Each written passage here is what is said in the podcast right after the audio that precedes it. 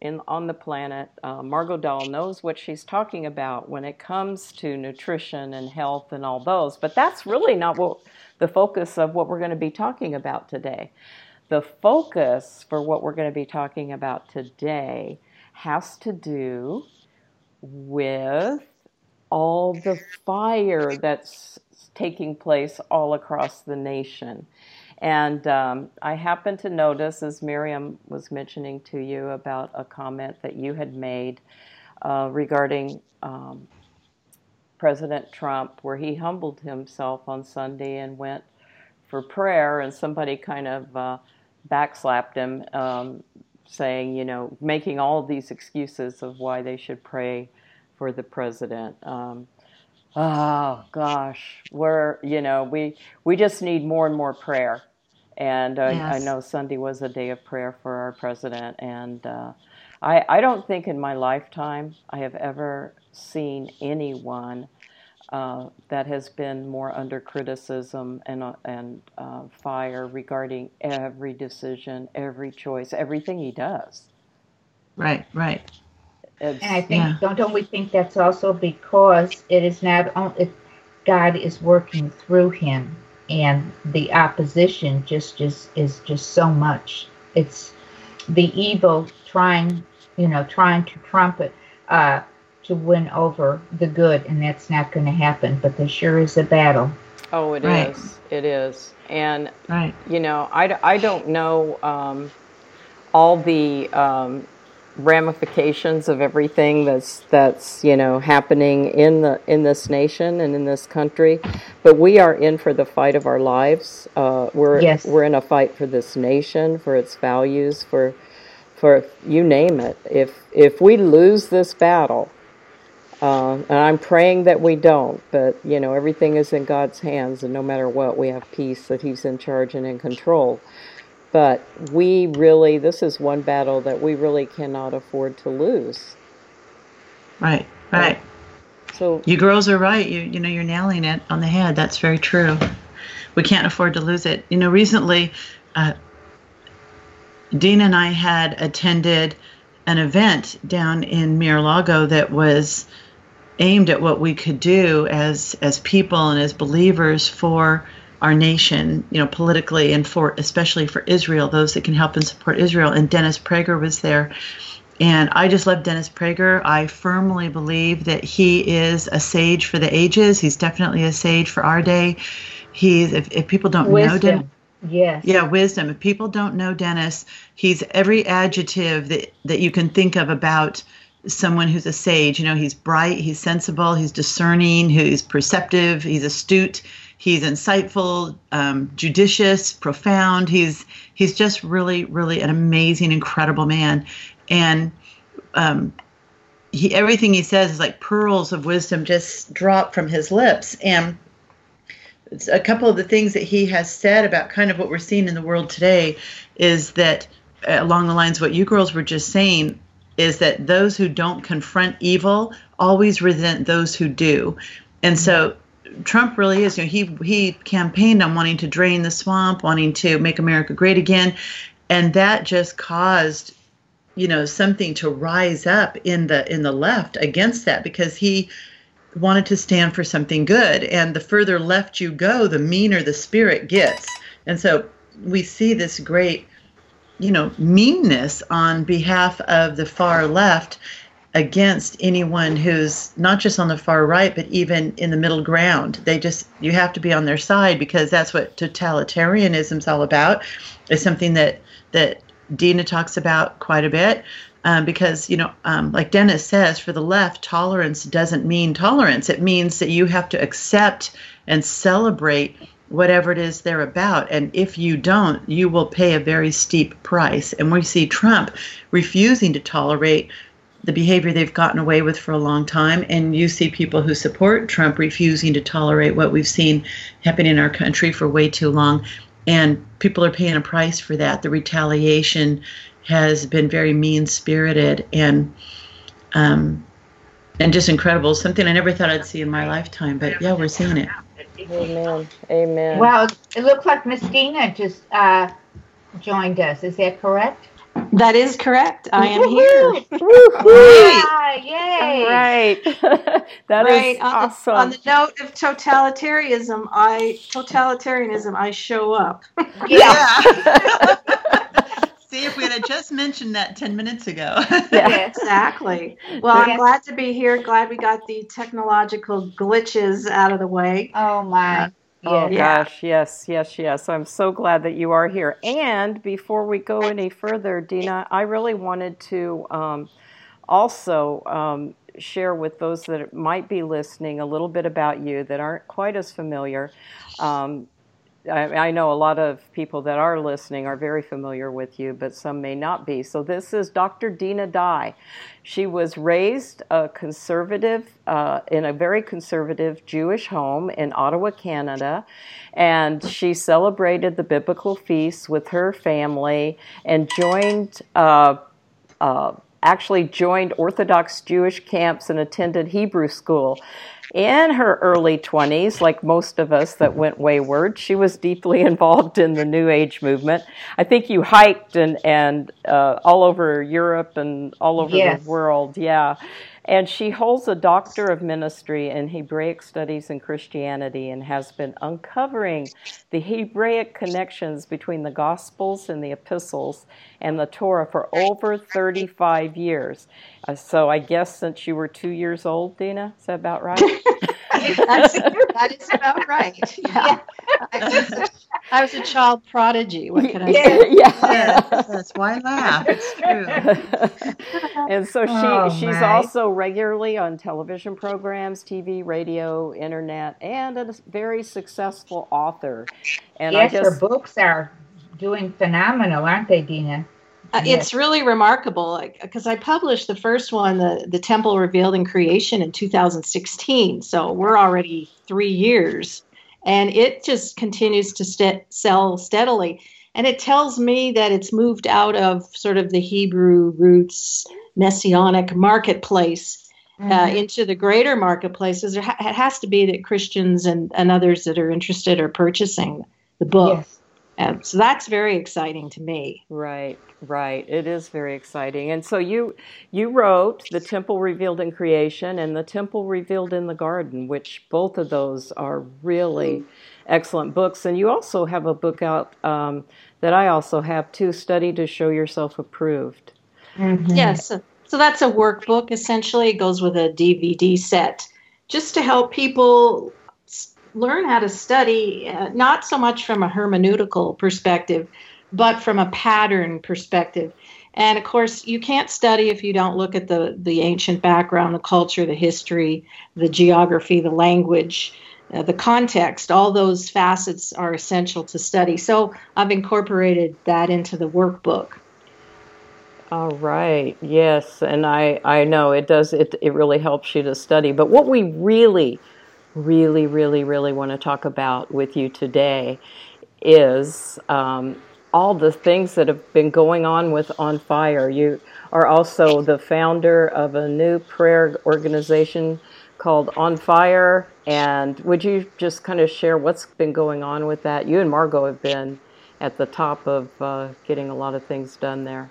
Yes. Oh, absolutely. Margo's been a huge help. Thank you, Margo. and uh, we also have another gal, Lydia Para, who's kind of my right hand gal here because there's no way I can do everything. And I'm trying to focus on the big picture. That's, I think people really need. The Bible's the same way. If we don't focus on the big picture of what the Bible's saying, we get lost in the weeds. So the On Fire Prayer initiative has that at its uh, at its core.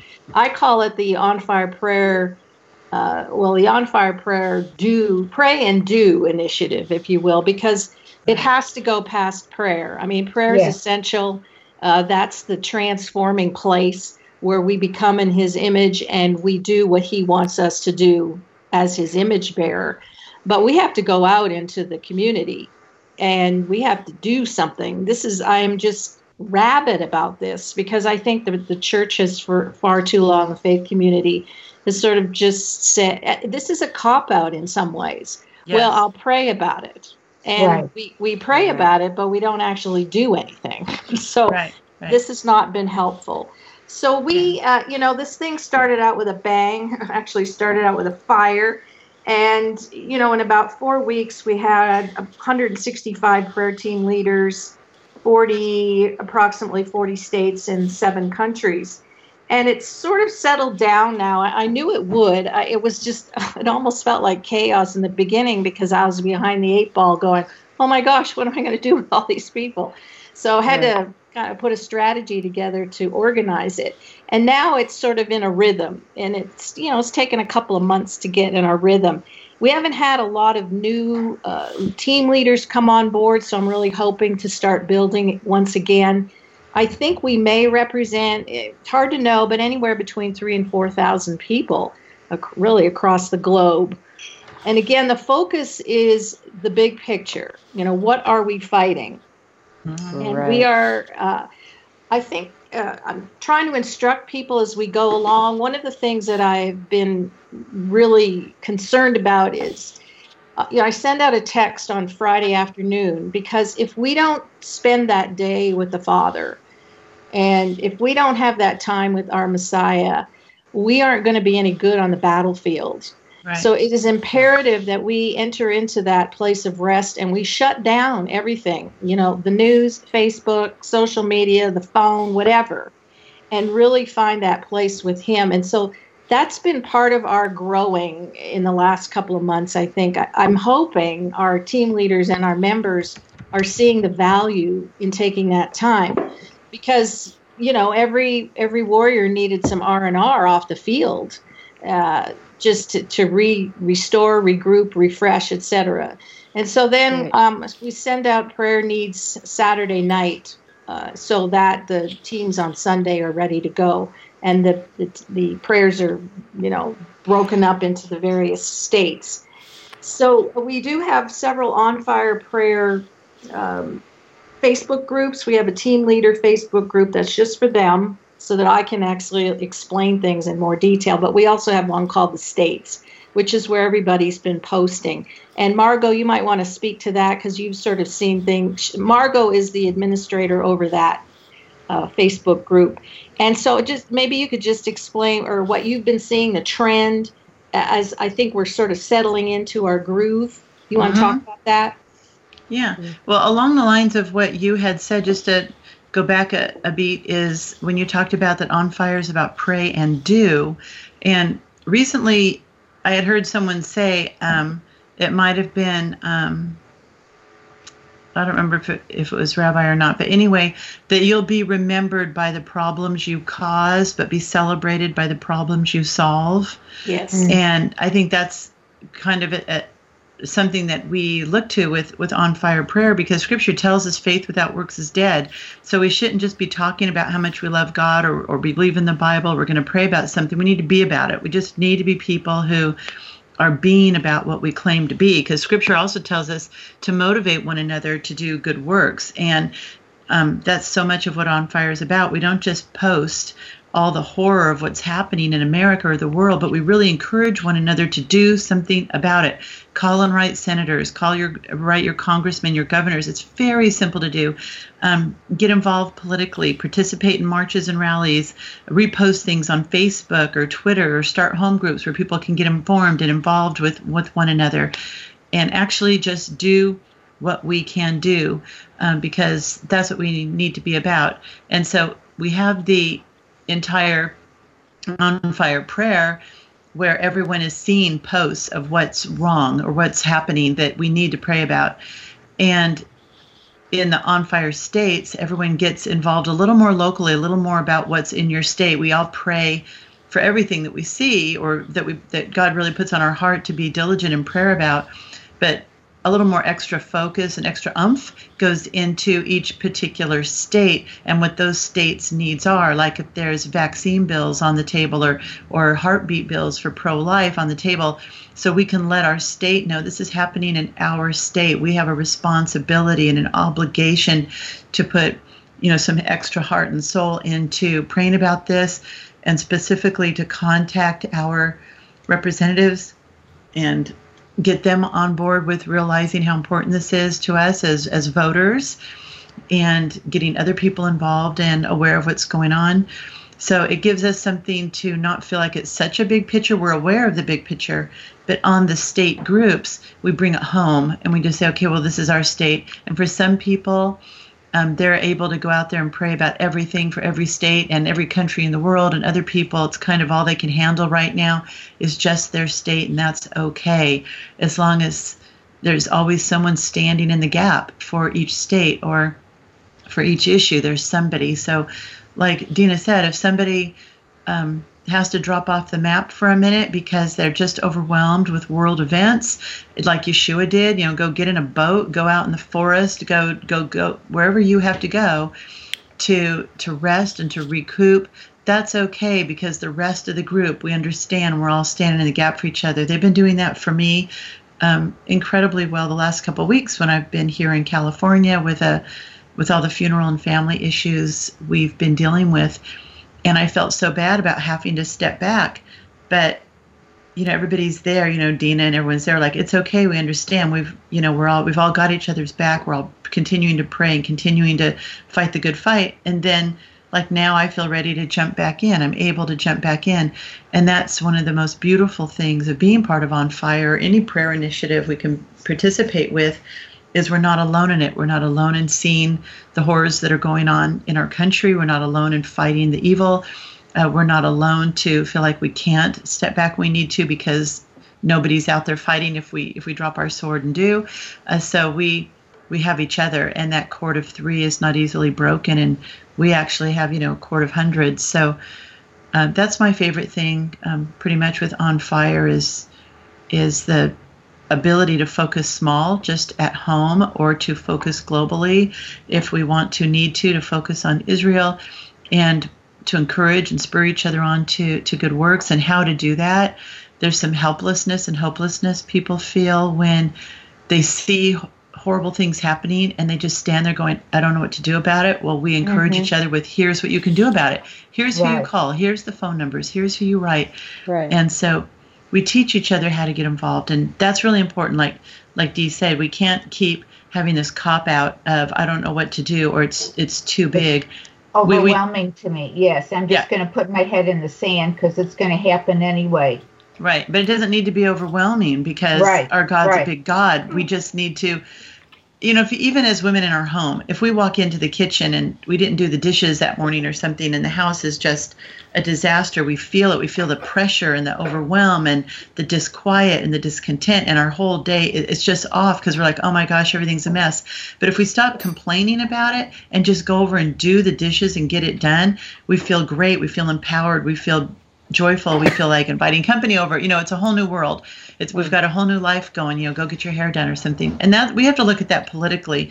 It's horrible. You know, I I cry a lot about what I see happening in the news and the injustice of it all.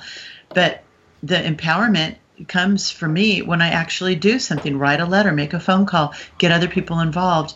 Then it doesn't feel so awful. It feels like we're taking a bite out of that elephant. And if more people would do that, I think we could really see more change and more people not putting to their hand to the plow and then turning back because we're told we're not worthy of the kingdom if we do that. So we need people that don't just sign up for on fire prayer or agree to pray about issues or agree to do something and then do nothing. We need people who actually pray and actually fast and actually get their hands dirty, you know, in the muck and mire of what we're dealing with.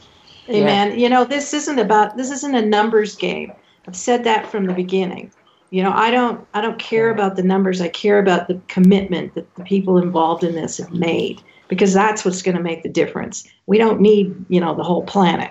We just need solid people who have made a commitment and they will pray and just as margo said they will fast they will write they will get out in their community. So part of the on fire thing is to help educate those yeah. you know some have come in they're not used to doing this they're excited because there's a place they can go now and actually learn how to do something. So it, it, and it takes time. You know, we there's a lot to corral here. So I know some have wanted me to push ahead a little faster than I think we're ready. We have to recognize that this group, while it might uh, there there are a lot of quote unquote Hebrew roots types, messianic types, etc. But we have Catholics, we have mainline Christians, we've got everything. And I hope that this on fire represents that kind of spirit of unity because that's what's been missing. Honestly, I don't really. I have purposely not put any kind of statement or mission statement up on the website because I don't want to get locked into that. Uh, everyone is welcome, you know, who who is committed to prayer. And you know, do we have people that we don't agree with? Well, of course we do. Um, that's not the point. We have a nation that is, you know, in a sewer heap, and we're it. You know, we're the ones that, have, you know, and I want to be practical about this. You know, one of the things I we'll be we'll be right back. Okay. I hate to interrupt, but we'll be right back.